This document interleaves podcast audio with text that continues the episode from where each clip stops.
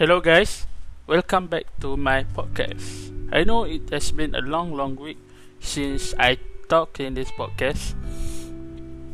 So, today's podcast is about my life during MCO and PKP. Eh, no.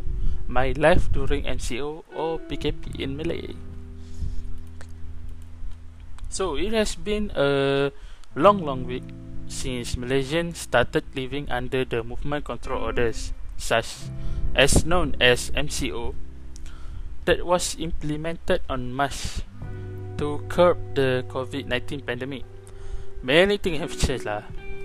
Life in the city does not seem so busy. Schools and educational institutions are still closed. Only essential services such as supermarket are allowed to continue. And many are using this break to be with their families. Right now, the question that is burning in my mind is when will the MCO end? I know this question is little bit cringe, but I think that this is a drastic, drastic change. It is a drastic change. But for me, I will take it positively and open and accept the situation because it is a matter of life and death. And we have and we must play our role to break the change of infection of COVID-19. So, as the topic of this podcast is my life during this MCO. So, what my life during this MCO? Yes, what happened to me during this MCO is the opposite of what happened for me in before the MCO.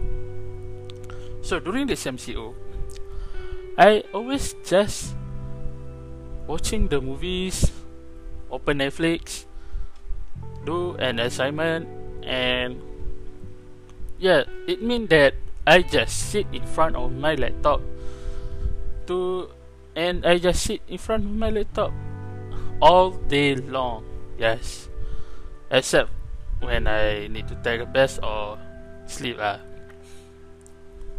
so it is not something that I do before this MCO, and I think that I has just been an introvert. Introvert is not good for me because before this MCO, I am the I am very social person. I grew up spending time with my friend, going club and do the job. My job is as a photographer. Yes. As a photographer, I lost all my client. They cancel all the all the all the event and yes, I lost my job because I don't have an event. So when I have I don't have an event, I can make money. I can't. I can't make money. Yes, I can't make money. So during this MCO, oh, I just spend less and try to save my money so I can I can live longer during this MCO. Oh. Yeah, I just cook for myself. Apparently, I I started searching for the receipt and cook for myself. It's not something that I do before this MCO. As the MCO has made me learn a lot of things and make something that was not that make me something that was not a habit become a habit such as uh, I am not diligent about washing my hand before this MCO. Yes, I wash my hand, but it's not as diligently. But when this MCO happened, it has it has now become an automatic habit.